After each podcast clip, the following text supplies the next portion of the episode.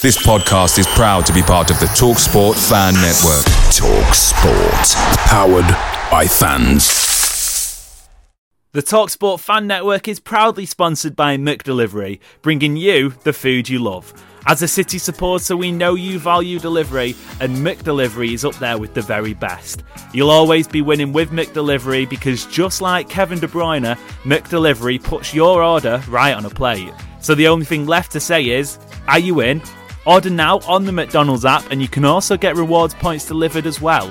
So that ordering today means some tasty rewards for you tomorrow. Only via the app at participating restaurants, 18 plus, rewards registration required, points only on menu items, delivery fee and terms apply. See McDonald's.com. The Talksport Fan Network is proudly teaming up with Free for Mental Health Awareness Week this year. As football fans, we often pride ourselves on knowing everything from which substitution can turn the game around to the quickest route home to beat the crowds. However, when it comes to discussing feelings with our friends, we might not always feel as confident. That's why we're here to equip you with the right tools so you can reach out to those who can help. If your mates are struggling, let them know that the Samaritans are free to call on 116 123. That's 116 123. They are there to listen without judgment or pressure 24 7, 365 days of the year. Let's all take a moment to talk more than football. Five days after claiming class and tradition is something oil money cannot buy, Mikel Arteta's self righteous Gunners feel the full brunt of exactly what oil money can buy as Manchester City put on a title race classic at the Emirates Stadium. It's Thursday, the 16th of February. I'm Amos Murphy. I'm Andrew Dettmer. I'm Ollie Kirsch. And I'm Joe Ricci. And this is the City Report podcast. Aguero's got in front there. Oh, the goal to keep this extraordinary run going. Sergio Aguero. Unbelievable. Manchester United 1, Manchester City 6. It's 2 for Dzeko. Tottenham Hotspur 3, Manchester City 4. They have made the impossible possible we have wheeled the big guns out for this one. A massive, a massive win. Um, we're still going to try and keep it as, as tight and condensed as we can. So straight into it. Ollie, moment of the match. Hit me.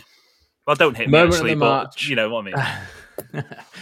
Moment of the don't hit it like Ederson hitting Nketiah, right? Oh. Moment of the match will be Jack Grealish's goal, Jack Grealish's celebration, nearly getting himself sent off, Jack Grealish's post-match interview. Today, for me, was all Jack Grealish. I'm I'm happy to have any sort of moment that involves Jack Grealish. Joe, moment of the match. Uh, possibly the other side of the field. Kevin De Bruyne just getting in a one-on-one altercation with Mikel Arteta, who great things at City, but he's just been a pain in the ass at Arsenal. So I loved every minute of that. Andrew, you've got the slim pickings, but there was plenty of a moment of the match. I'm gonna have to go with Erling Haaland just deciding to again show that he is more than just a man that scores goals. He is a man that plays football, a man that makes other teams have to account for him at all times, and a man that is perfectly happy to set up his teammates, including our boy Jack, to score a goal.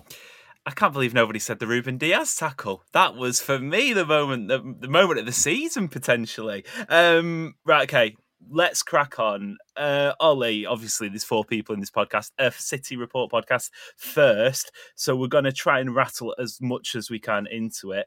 First things first, though, as always, initial reaction to that match. Manchester City, 3 1 winners away at the Emirates, moved top, in a, uh, moved top of the table, albeit momentarily with Arsenal having a game in hand. But I think you filed that one 100% understatement win. Absolutely. Uh, I said in the preview pod that you can't overstate the importance of the game tonight. I also said that I believe the winner of the game tonight, if there was a winner, barring a draw, would be the team that would go on and win the title. I do stand by that mm. with a caveat. And I've mentioned this, we, have spoken about this in our WhatsApp group since the game. If Kevin De Bruyne can recapture his form, we will go on to walk this title. I believe that.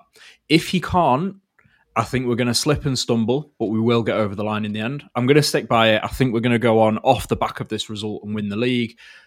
But how straightforward it is, I think, all comes down to De Bruyne because he, he showed flashes of himself against Villa.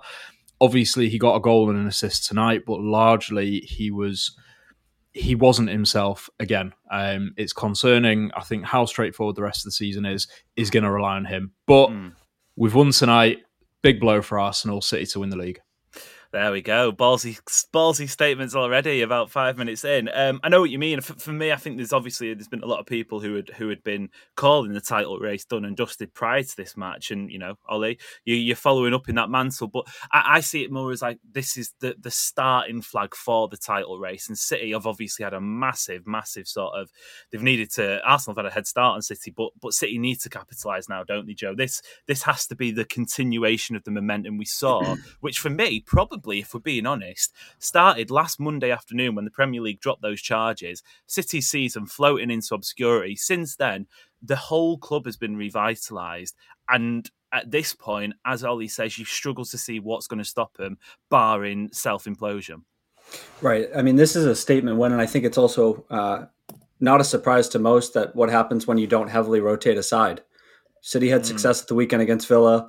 Um, obviously, it brought in a, a change of Ake for Laporte, but cohesion and, and the attack. It didn't necessarily all show in the first half, but I think throughout the match, the players that are either playing their way back into form or continuing their form, it's it's showing as an as an eleven right now. And to me, that's the biggest thing. And if we're going to go on this run that I, I think the four of us probably all feel is coming, to me, it's going to take the whole squad, but it's going to take eight, maybe nine players constantly playing match after match and and keeping that you know almost what Arsenal had at the beginning of the season. City have had in a way the luxury of of rotating in different players and keeping fitness good in the squad. So I'm hoping that Pep in some of his post match comments has recognized that you know he's made some mistakes along the way, but we may be turning a corner here well, fantastic segue. It's almost like you've seen my notes because Andrew, I want I want to pick up, sort of bring the mood down slightly, but but also sort of recognizing that first half, Guardiola coming out were to Amazon Prime saying that you know what frust- he was asked what frustrated him the most in that first half, and he said my tactics,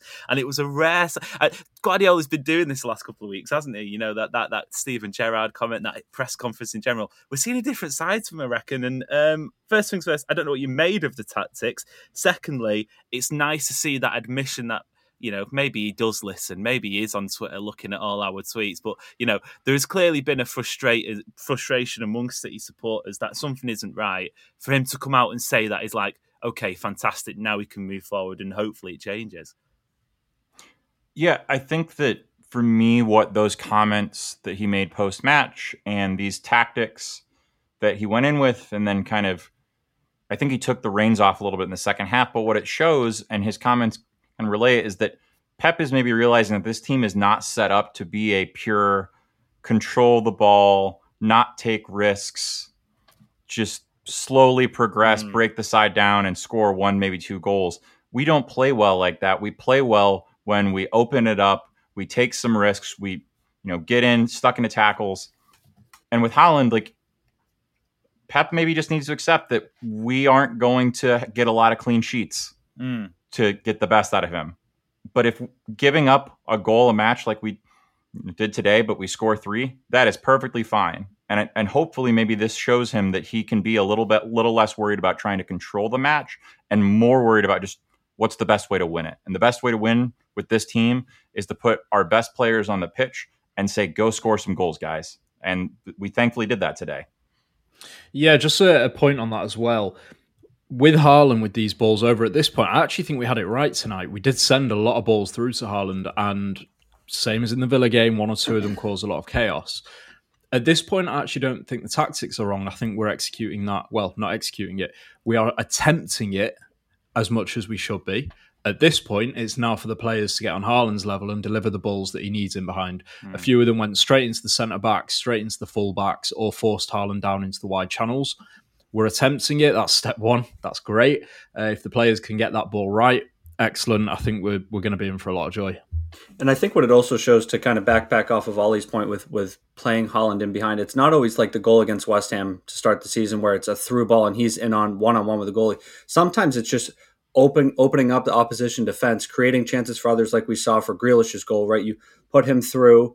He he's we saw with uh, the assist against Villa. We saw today with the pre-assist to Gundogan to Grealish. Like he's not afraid to get involved in the build-up, but sometimes it's just making that pass, stretching the defense, and opening things up. And it doesn't have to be a goal for Haaland every time yeah, exactly spot on. Um, it's nice having these four person pods because you, you can do all the talking and it comes back to me and I can pick it up. But, you know, you spot on. Arsenal's defence has been lauded at times this season. William Saliba, and I still think it's the case. You know, we're not going to make some, well, we might make some sweeping conclusions, but we're not going to make some sort of like, you know, we're not going to, you're not going to write them off completely. Saliba's been a masterclass. He's been one of the sort of the, the stories of the season. Obviously, he'd already signed for the club, but those balls in behind, the amount of mistakes Arsenal defenders were making, and you know, City supporters will know Zinchenko has that in him, but he hasn't really been doing that a lot in an Arsenal shirt.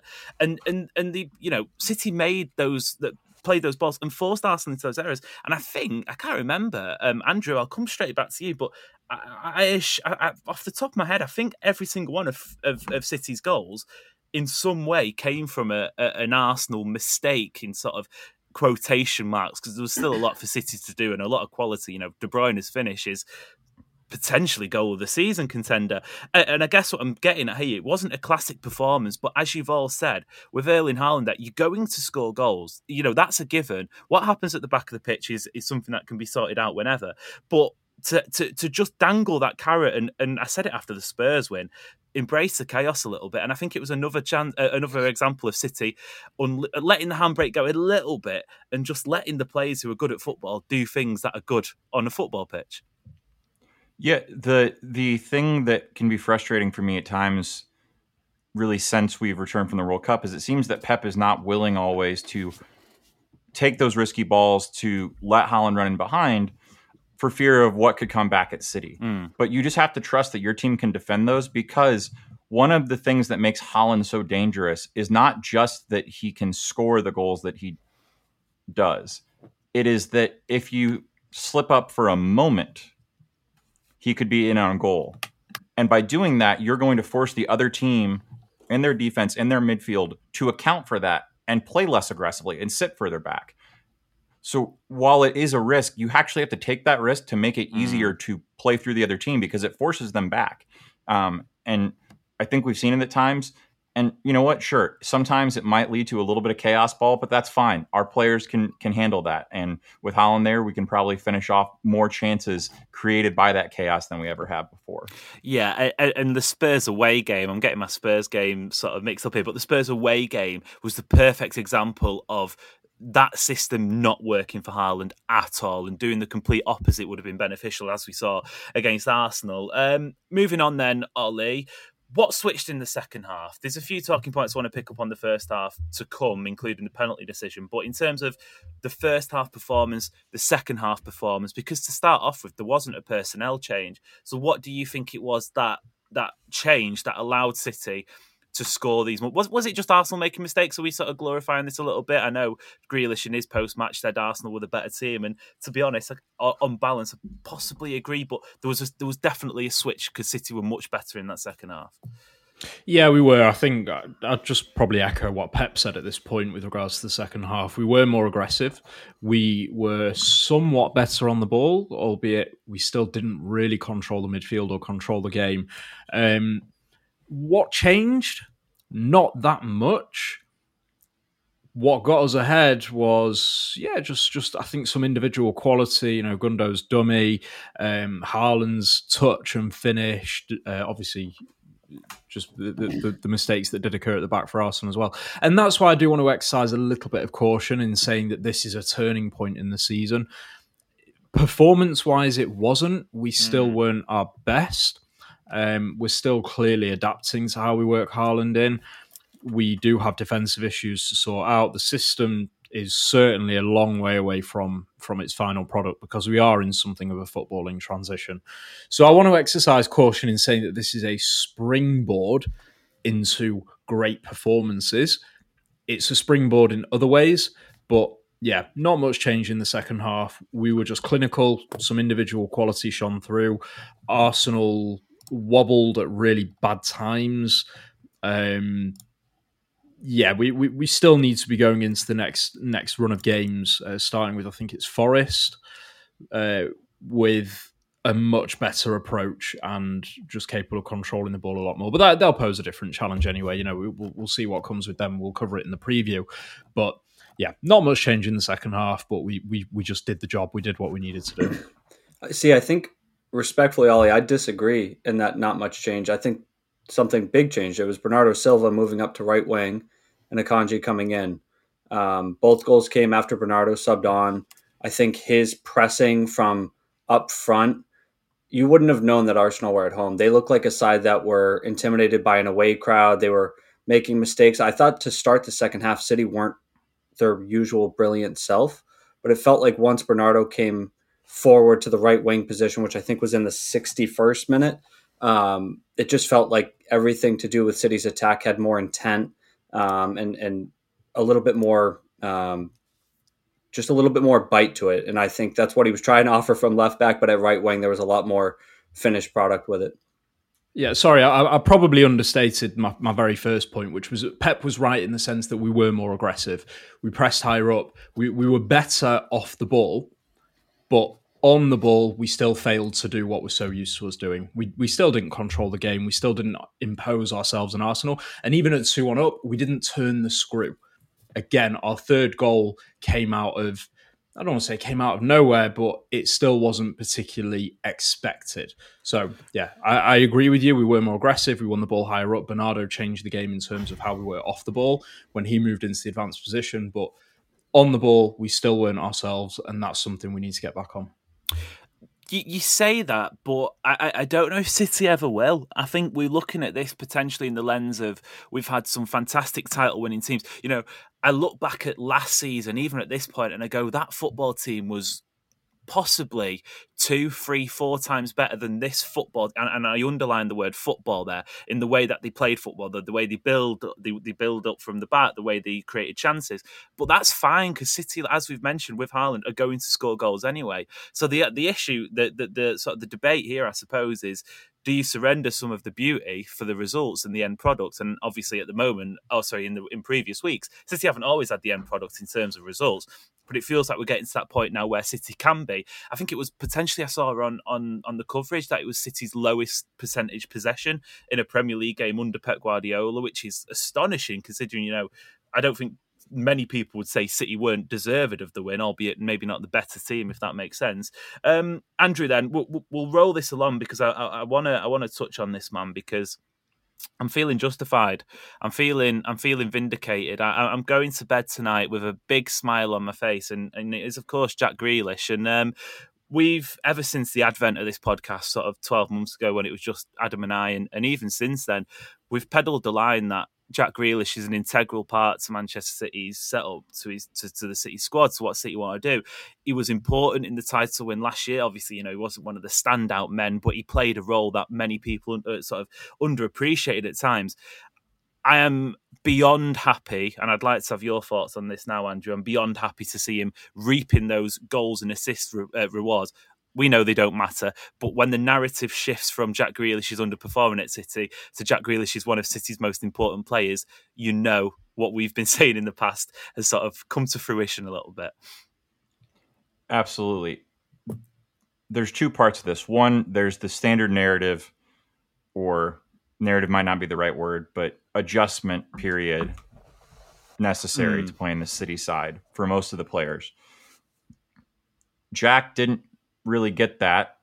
And people were trying to make it, you know, put the pressure on him that comes with his price tag, even though he has zero say in how much money a team pays for him. Mm. So any player, you should never say, oh, well, he's not doing enough for X transfer amount. That's a different question than how he is playing. And I think that J- Jack was being judged unfairly by that, particularly because a lot of what he was doing, he was doing the right things and setting up City to play well and do well and score, but City didn't have someone there to do it. Now, with a striker to actually play off of, like he had when he was at Villa at his best, we are seeing what Jack can offer to the side. And we have seen how much that his ability to keep the ball, to distribute the ball, and to just draw, draw fouls sets City up so well in a whole host of ways. So for me, I don't feel like Jack Grealish is suddenly performing better. Mm. He is the same player that he is. It's just finally people are able to see what he brings to this team because City now play in such a way and have a system set up that actually gets the best out of him and not just lets him do what he does well, but not take advantage of it. But I, I, you say it, it, get it's to get the best out of him. I still think he'd be a, a much better player with a, an overlapping left back. So he's sort of doing this in spite of the system at this point. And, and some numbers from his performance 77 minutes played, four out of four dribbles completed, five out of six ground duels won, one chance created, one goal scored. Ollie, um, it may have even been your first episode on the show, but you're another person who has uh, been been cashing in these Grealish stocks, and, and as the kids say, he's cooking at the moment, isn't he? Yeah, I, I've been a, a Jack Grealish stan account effectively on Twitter since the day he joined because I think the the funny thing about Grealish was that he had he, he got this typical big money city treatment, didn't he? He was a darling player of the English media. He was he was loved by fans almost universally because he was Jack the lad. He was doing well for Villa. He was this star, and he came to City. He was booed left, right, and centre, and everyone was looking at his price tag, looking at his wages, and frankly looking at the performances last season. But his quality's already always been clear. I've always said that the system was not suited to him last season. Things are changing, as you've said. I st- I really want to see him in the number eight position. Um, I want to see him challenging De Bruyne even for that position. Um, Is this the, talk about is, there, student- is there the Sorry, space? Is there the space for him to operate like that? Because I, I was on it recently. I was on the Holte End podcast, and and I mentioned that, and the, the Villa fans were telling me that he was fantastic for Villa in central midfield. But I always get the sense with that, and we saw it with the second goal because the space was there on the transition for for Grealish. Is there going to be the space for Grealish in a number eight to do what he did so well at Villa and does so well on the left wing in this Manchester City team, considering how other teams set up? I, I don't see why not. I don't see why not, Amos. I think if you look at the qualities that we know Jack has, that we know for sure that he has and that he displays in the position that he does play in, he's excellent in tight spaces. He's excellent on the turn. He's excellent at retaining possession.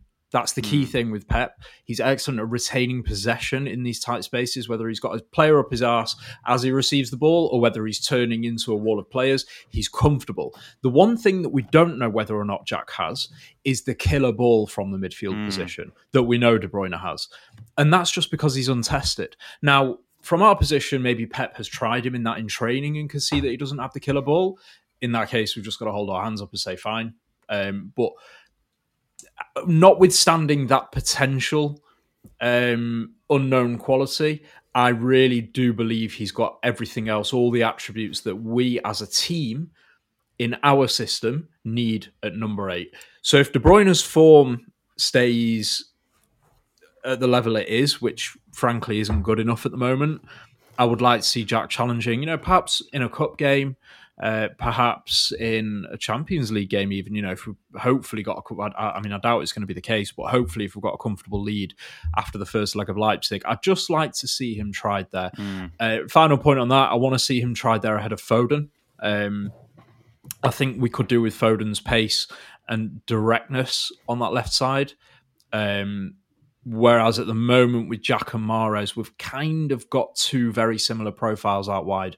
So Foden left, Mahrez right, Jack in the number eight. Um, I would like to see the experiment run, but I completely understand at this stage of the season if it doesn't happen. Yeah, yeah, I, I agree with that on the Foden sense. I think a lot of people are waiting for Foden to be moved into midfield, and, and, under Pep Guardiola, I just don't think he's got the the calmness about him, which is fine, which is absolutely fine because he's a fantastic player and he offers a lot out wide. He's another one that hopefully his form can pick up in the in the latter end of the season. Um, final word of part one, then Joe goes to you, and, and, it's probably the easiest question of this of this podcast of this season. Uh, Erling Haaland, 26 goals for the Premier League campaign, 32 goals for the season. My calendar is telling me we're in mid February. Um, what else is there left to say, Joe? What else is there left to say? Can he do it on a cold, rainy night in Stoke? Liam Delap can't, quite clearly. no. Um, well, it's funny, right? Because it, there is so much left for him to be able to to learn and do in the city side, which is terrifying to think about if you're anything Mhm. but a city fan.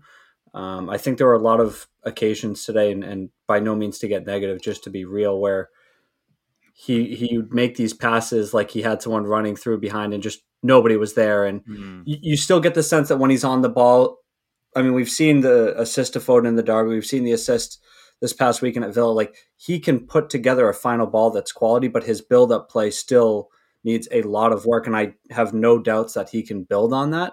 Um, I don't think anyone's ever doubted or will doubt his his ability to put the ball in the back of the net. That that was ultimately what City signed him for. But I think over the next couple months and seasons, um, he'll only improve as an overall footballer. And I think we saw snippets of that tonight, which is really encouraging. Okay, that'll do for part one. We'll be back in a moment to continue our review of Manchester City's victory at the Emirates Stadium.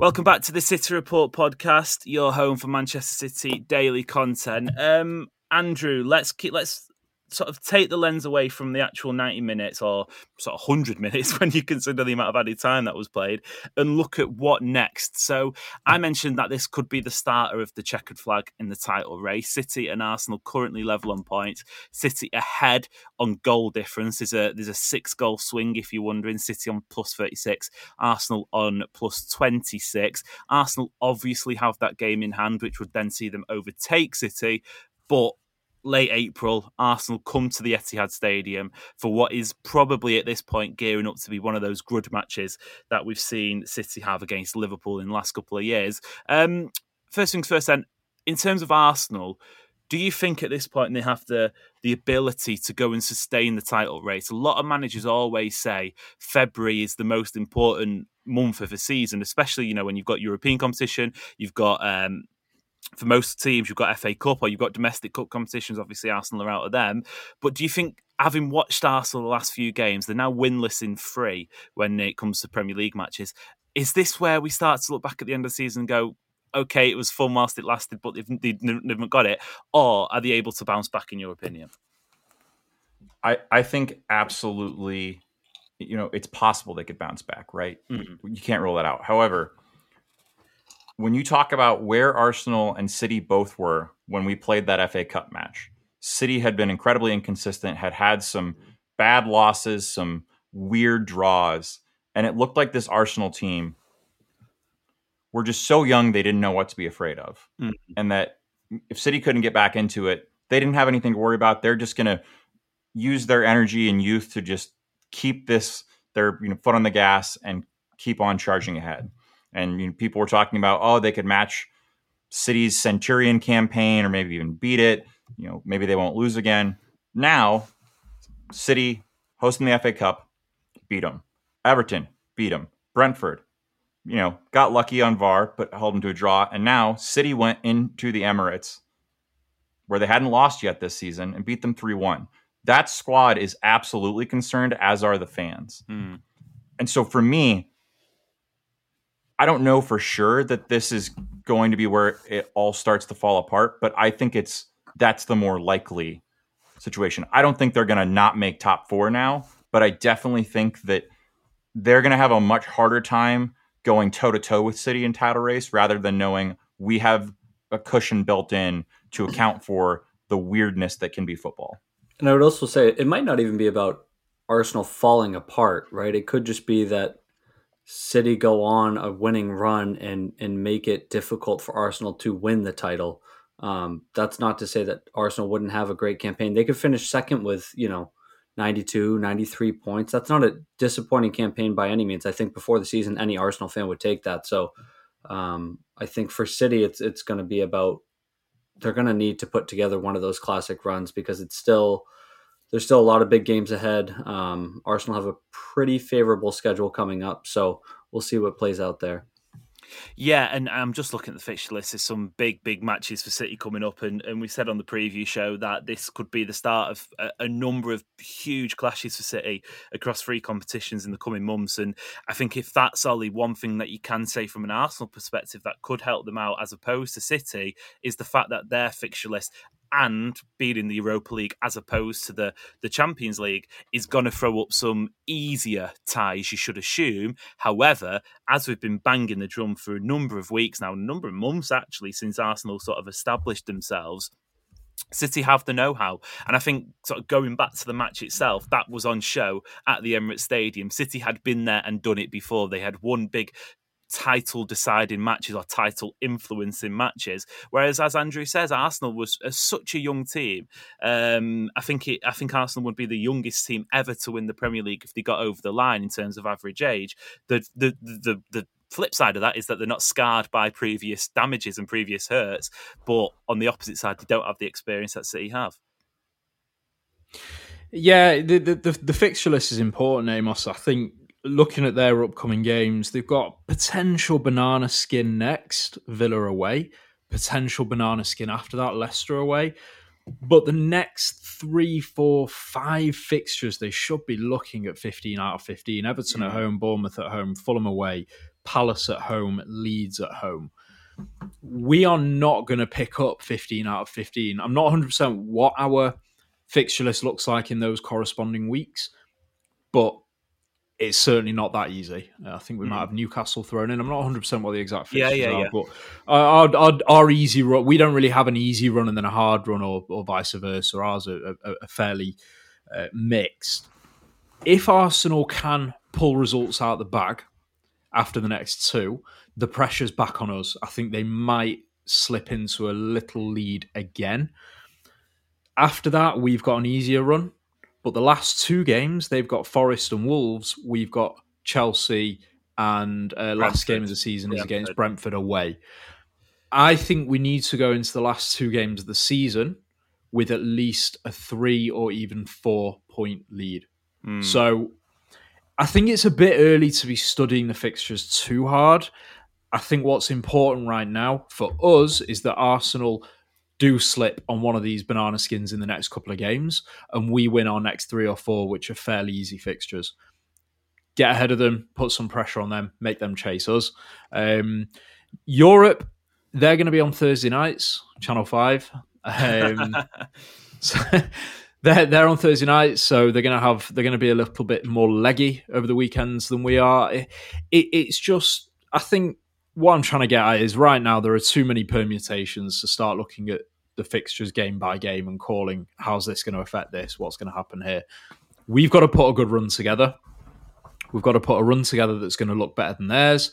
And we've got to try and start to open up a bit of a lead as we do get towards the real business end of the season yeah, ju- just for full clarity, that that game in hand, ever uh, sorry, Arsenal have. I'm pretty sure I'm saying it's first of March against Everton at home, which is mm, actually yeah. in, in, three matches time. So there's yeah. every chance. You know, we've seen it in the past where a game in hand is is held back to the last week of the season. Or something it's always in the back of your mind. There's every chance that actually that game in hand could come around pretty pretty soon, and we'll know the picture. Which, which Andrew, do you think?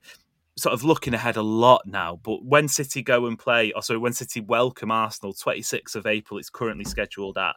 Do you think it's sort of what? What do you think? Sort of it, from the next sort of month and two months going into that has to happen for City to be in the strongest position. Do you think? That free, if say for example, every team won out and, and there was that free get, uh, three point gap going into it, that'd be okay for City. Or do you think, as Ollie says, City need to in this current iteration of the squad and the way we've seen performances and, and the sort of the the the, the the way City have slipped up in the recent weeks and, and dropped points, they need a bit of a cushion. They need to take sort of advantage of this momentum they've got because in this craziest of crazy Premier League seasons, the inevitability of a, of drop points will come somewhere down the line. Yeah, so I think you know City have not been as consistent as we would want to see this season, but the thing we all need to think through is that while City have underperformed a little bit by about on expected points, they're under by like a just over one point. On expected points, Arsenal has been overachieving by just over seven. So this is not something where Arsenal have looked so good this entire time and they're as good mm-hmm. as City. It's Arsenal have gotten really lucky. They have not played as well as their point total would show. City have played kind of roughly at the target they're at.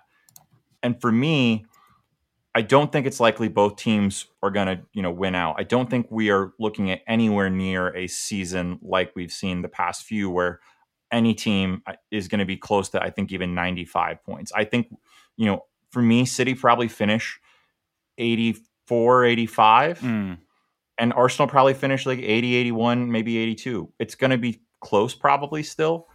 But I don't think this Arsenal squad is going to somehow get back to the winning run that they have been on after having gone through this past couple of weeks. That just doesn't seem likely. And so for me, I think we are likely looking at maybe they're still close, maybe you know, we're only a game ahead, but my guess is that when Arsenal show up at the Etihad, that will again be a must win for them just as in my opinion today was, and I think they will likely lose that one as well and that will likely kind of finish out the title.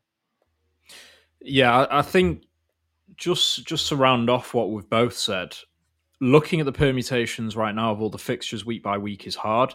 I think what we want to be looking at on a broader view is how many points are going to win this title. We have had the 90 plus point seasons. I don't think that's going to happen, related to what Andrew just said. I don't think we're quite at that level where we can put a string of 10, 11, 12, 13 wins together. so, that being said, I think it's going to look more like the, correct me if I'm wrong, 2020 21 season. Mm. We got 86 points to win the league. United got 74. I think we're probably looking around the mid 80s mark. I think whoever can tip it over, tip scales over 85 will probably win the league. That's what we've got to be aiming for. It's almost like it's a normal title race, isn't it, Joe? That's that's what we're looking at now. We've been so conditioned for these crazy seasons. Is this yeah. just normality? Is this what just what we're meant to be sort of expecting as normal football fans in a normal league? I think it's um I get where you're coming from with normality. I think it's it's what normality will look like moving forward in the sense that the Premier League's only getting more competitive.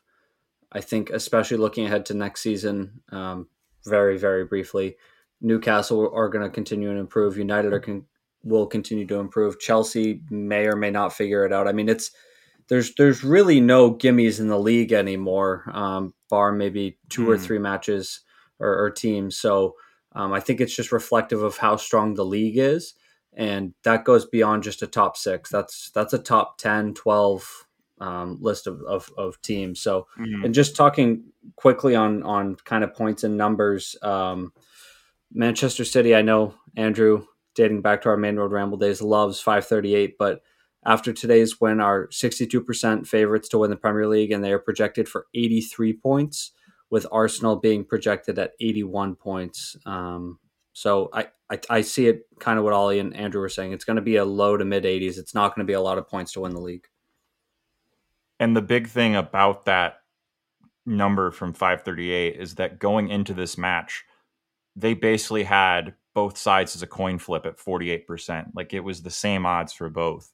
And so this match when you look at kind of how the season plays out and you look at the underlying numbers, it does have a big effect, regardless of who was going to win. But you know that this really did change the state of play for the title race.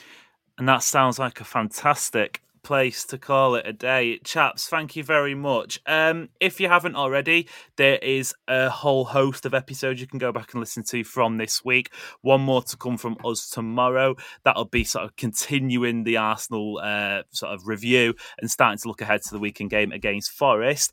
Thank you very much for listening. It's been a pleasure as always. If you could hit subscribe, leave a rating, leave a review, that'll be very much appreciated. And if you don't, it means City aren't going to win the title. So that'll be on you. Until next time, we'll see you later.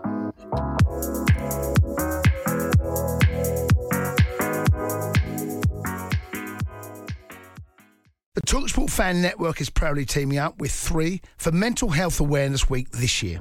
Beyond the pitch, beyond the results, we're here to connect fans, getting them to embrace the highs and lows of supporting your club because we're not just fans, we're a team. With two in three football fans having struggled with their mental health, we understand that life off the pitch can present its own challenges. That's why we're committed to ensuring you have the tools to stay connected with your friends and fellow supporters. Take a moment to connect with your mates. A simple text or an open conversation can make a world of difference. And if they don't respond right away, don't hesitate to follow up. Let's all take a moment to talk more than football. Make sure you're geared up for Man City's end of season run in with McDelivery. Great food delivered right to your door. By using McDelivery, you won't miss a moment of City's crucial run in, and just like Kevin De Bruyne, they deliver your order exactly where you want it. Order McDelivery now on the McDonald's app. Are you in? At participating restaurants only 18 and plus, serving times, delivery fee, and terms apply. See McDonald's.com. This podcast is proud to be part of the TalkSport Fan Network. TalkSport, powered by fans.